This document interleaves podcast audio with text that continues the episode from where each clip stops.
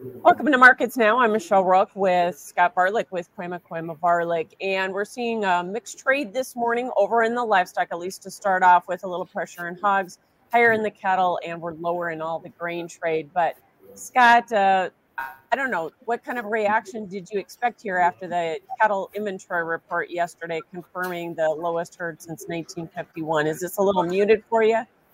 Yeah, it's uh thanks for having me. But yeah, when you start saying 1951, that's uh, uh, the year before my grandfather had his first bull sale. So we're looking a long ways back at some of these numbers, and I think that's the uh, the the move that we're getting from the market here. I mean, we we penciled some of this in. Grand. Some I was going to say a lot of it was priced in already, wasn't it? Yes, we were overbought, and we had a nice run off the lows. You know, last year's break at the end of the year was was brutal, but some of these numbers didn't change, and I think the market kind of knew that.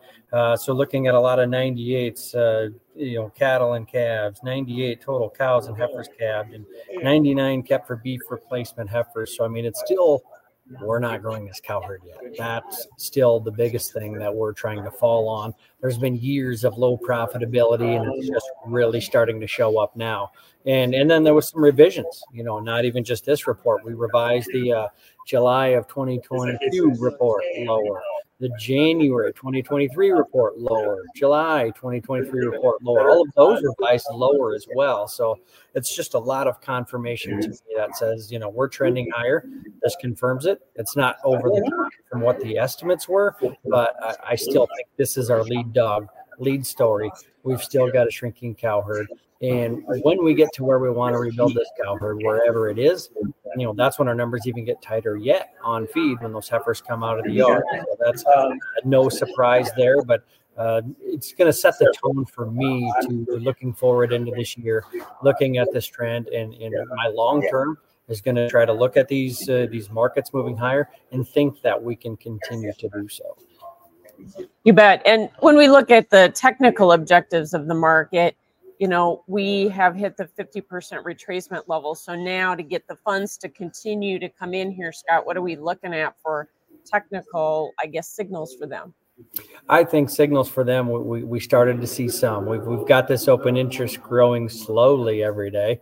Maybe not, a, we're not near where we would like to be with a really strong, the funds are in kind of market, but we crossed all those moving averages so we can kind of uh, confirm that okay that that low at the end of the year is, is holding. We held that range and now we're we're developing this uptrend here. Now we're we're pretty overbought so it's a little bit scary of a, right. of a spot but but i do say bull markets are forgiving so we can have some of these breaks um, to try to buy. And I'm not going to be surprised if we get a little correction, you know, even on a day like today where you charge higher on the open and, and maybe drift back lower. But uh, that halfway retracement you mentioned is is, is important. Uh, we poked ourselves above it, uh, you know, just didn't quite confirm that we've made it through it, but but still. Uh, not panicking lower. We didn't run into a bunch of selling at those levels. So I think if we can hold here, make this nice uptrend line stick, then I think these technicals are going to really look at some of these gaps that we left on the way down. So, I mean, there's some, you know, significant damage that we left in the charts um, when we broke at the end of the year. And some of those gaps are now going to become targets. And this report's going to kind of confirm that we have the ability to maybe make some of those move, moves, some of those charges. Deferred markets, they're pop they're they're propped up, you know, higher nicely, and um, I think that's just kind of confirming these these funds are going to look at this market saying, "Okay, it is still on firm ground, and we're still in an uptrend, and still quite a ways off of some of those highs." So, um, all of this is looking a little bit appealing. If we can get through last week's highs, uh, I'm gonna I'm gonna have to put my Spurs back on and start celebrating a little bit. Yeah. So is cash to push us there? I know boxes have taken a little bit of a break, but on the flip side of that, exports were better this morning, and the weights are coming down. Those are all positives. Yeah, cash news that would probably be one of my most positives. Uh, getting a little bit of interest in the country. There's been some higher prices, uh, you know, even a couple dollars higher than some of the last week's prices. So some 176 in the south. Some of the meat bids have crept higher, 278. Uh, was rumored yesterday, and then there was a rumor of a 279 call in. So those are a little better prices. Those haven't been up and down the road where everybody's getting that, but um, it's going to get a little bit tougher to possibly get a live bid as we move uh, you know, into some of these yearling cattle that aren't going to grade as well. And plus, we've got muddy yard conditions. We've got some melting snow that's going to take a while to melt. So we're going to have some uh, tougher conditions in the north here, just with with yard conditions, and that's gonna that's gonna start to pull some of those weights down. Um, we had had them propped up pretty high with our excellent weather. And, and over the right. last couple of weeks we've seen some of those weights come down and we're seeing the comprehensive weights this week. Yep they're down again. Um, we still have some of those large cattle out there. Uh, we've still got cheap feed maybe maybe a little bit of fighting the market. Uh, now that we've made it through uh, that cold snap where, where guys can try to put some weight back on. So there's still going to be some, some of those larger cattle around but but drifting year over year, I think we can we can maybe close that gap somewhat and still see some of the break that what the weather damage did to us, and then we'll just have to look forward. You know, it's going to take us a while to dry out, get these conditions back. So um, probably a little bit of a struggle here yet to come. Yeah, and you mentioned cash. We've only had really some light trade. We haven't had much volume, right?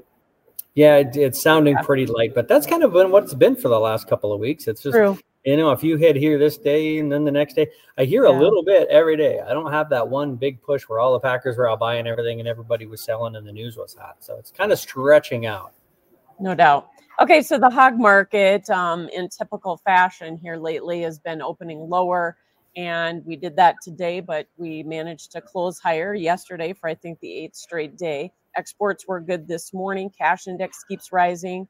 Funds are in buying how much higher, do you think we can go here?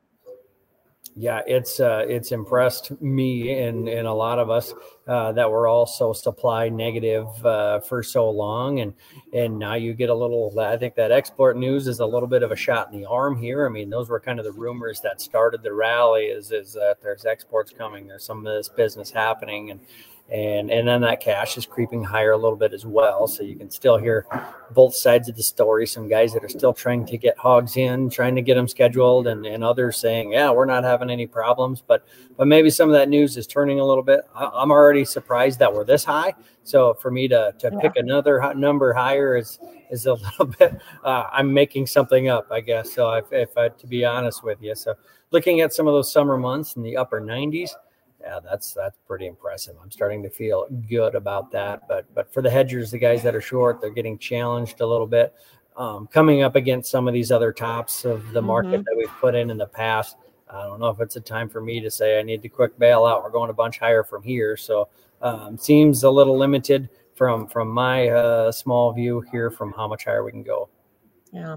So grains um, lower here this morning, and of course we had a couple of uh, little bit of a rally in corn and soybeans. It looked like end of the month, maybe some profit taking there.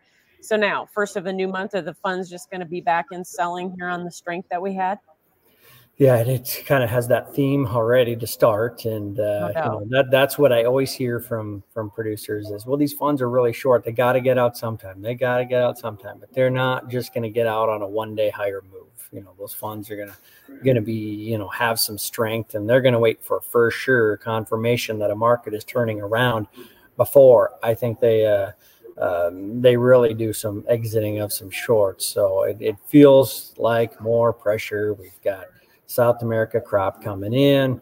Uh, we've got you know increased acres down there year over year over year. So that's a little bit of a struggle. And and the one thing that's making me a little bit more worried all the time is is just this overseas turmoil. Like, what what is this? What is the supply chain? How, the uh, you know the how how we're exporting around the world. You know, with, with all of the, the war talks that are going on and rumors of wars and troubles of moving ships. You know, it's just a little bit of uncertainty.